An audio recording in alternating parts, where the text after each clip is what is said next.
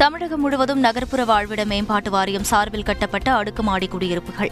தலைமைச் செயலகத்தில் காணொலி வாயிலாக திறந்து வைத்தார் முதலமைச்சர் ஸ்டாலின். சென்னையில் போக்குவரத்தை சீர் செய்வதற்காக பதினான்கு கோடியே எழுபத்தொரு லட்சம் மதிப்பில் தொன்னூற்று மூன்று காவல் ரோந்து வாகனங்கள் முதலமைச்சர் ஸ்டாலின் தொடங்கி வைத்தார். இந்து அறநிலையத்துறை சார்பாக திருக்கோவில்களில் நாற்பத்தி மூன்று கோடி ரூபாய் மதிப்பிலான திட்டப்பணிகள் முதலமைச்சர் ஸ்டாலின் தொடங்கி வைத்தார். உலக நாடுகளின் தலைமையாக இந்தியா மாற வேண்டும் என ஆளுநர் ஆர் என் ரவி பேச்சு.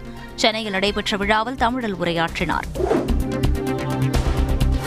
அரசு மாதிரி பள்ளிகளில் ஒன்பது முதல் பனிரெண்டாம் வகுப்பு வரை சேர்வதற்கு புதிய நிபந்தனை. தேசிய திறன் மேம்பாட்டு தேர்வு மற்றும் ஊரக திறனாய்வு தேர்வு மதிப்பெண்கள் கணக்கில் எடுத்துக் கொள்ளப்படும் என அறிவிப்பு. தமிழகத்தில் கொரோனா அலை இல்லை. சிறிய ஏற்றம்தான் என சுகாதாரத்துறை செயலாளர் ராதாகிருஷ்ணன் விளக்கம். வருகிற பனிரெண்டாம் தேதி மெகா தடுப்பூசி முகாம் நடைபெறும் எனவும் அறிவிப்பு. மதம் ஆதீனம் மற்றும் கோயில் சார்ந்த விஷயங்களில் தலையிடுவதை கைவிட வேண்டும். திமுக அரசுக்கு எதிர்க்கட்சித் தலைவர் எடப்பாடி பழனிசாமி வலியுறுத்தல். ஆன்லைன் ரம்மி விளையாட்டை உடனடியாக தமிழக அரசு தடை செய்ய வேண்டும். தமிழ் மாநில காங்கிரஸ் தலைவர் ஜி கே வாசன் கோரிக்கை.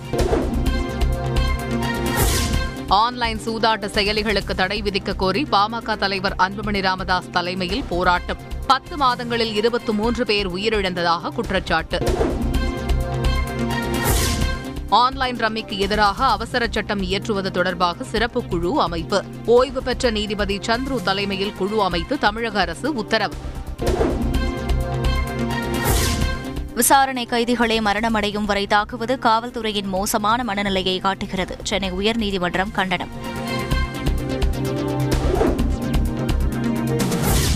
அமைச்சர் நேருவின் சகோதரர் ராமஜெயம் கொலை வழக்கு. இரண்டாவது விசாரணை அறிக்கையை சென்னை உயர்நீதிமன்றத்தில் தாக்கல் செய்தது சிறப்பு புலனாய்வு பிரிவு. ஆர்த்தி ஸ்கேன் நிறுவனத்தில் மூன்று நாட்களாக நடைபெற்று வந்த வருமான வரித்துறை சோதனை நிறைவு. பல்வேறு ஆவணங்கள் பறிமுதல் என தகவல். சசிகலாவுக்கும் அதிமுகவுக்கும் எந்த தொடர்பும் இல்லை. அதிமுக இணை ஒருங்கிணைப்பாளர் எடப்பாடி பழனிசாமி திட்டவட்டம். முதுநிலை மருத்துவ சேர்க்கைக்கு சிறப்பு கவுன்சிலிங் நடத்த கோரிய மனு தள்ளுபடி உச்சநீதிமன்றம் உத்தரவு.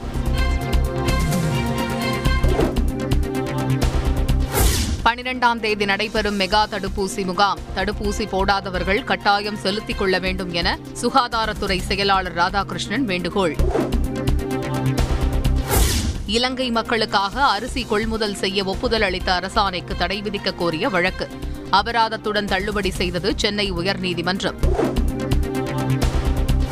குடியரசுத் தலைவர் யாராக இருக்க வேண்டும் என ஜனநாயக கட்சிகளுக்கு இடையே பேச்சுவார்த்தை. இந்திய கம்யூனிஸ்ட் கட்சி தேசிய பொதுச் செயலாளர் டி ராஜா தகவல். இந்தியா இந்து நாடு என்பதால் சனாதன தர்மமே தொடர்ந்து கடைபிடிக்கப்பட வேண்டும். பாஜக எம்பி சாத்வி பிரக்யா சர்ச்சை கருத்து. நபிகள் நாயகம் குறித்த சர்ச்சைக்குரிய பேச்சுக்கு எதிர்ப்பு தெரிவித்து போராட்டம். உத்தரப்பிரதேச மாநிலத்தில் ஷாஹரன்பூர் மற்றும் பிரயாக்ராஜ் பகுதியில் இஸ்லாமியர்கள் ஆர்ப்பாட்டம். அரசின் திட்டங்கள் தொலைதூர பகுதிக்கும் சென்றடைகிறது. குஜராத்தில் நடைபெற்ற விழாவில் பிரதமர் மோடி பெருமிதம். விலங்குகளுக்கு அனோகோவாக்ஸ் தடுப்பூசி அறிமுகம். இந்தியாவிலேயே தயாரான தடுப்பூசியை அறிமுகம் செய்தார் மத்திய அமைச்சர் நரேந்திர சிங். சிறையில் துளையிட்டு கைதிகள் தப்பியோட்டம் போர்வையை கயிறாக மாற்றி தப்பிய மூன்று கைதிகளை தேடும் போலீஸ். சுற்றுச்சூழல் உணர்திறன் மண்டலம் அமைக்க எதிர்ப்பு. உச்சநீதிமன்ற தீர்ப்பை எதிர்த்து இடுக்கியில் முழு அடைப்பு போராட்டம். நடிகர் சல்மான் கானுக்கு பிரபல ரவுடி லாரன்ஸ் பிஷ்னாய் கொலை மிரட்டல். குற்றவாளிகளை கைது செய்ய மும்பை போலீசார் தீவிரம்.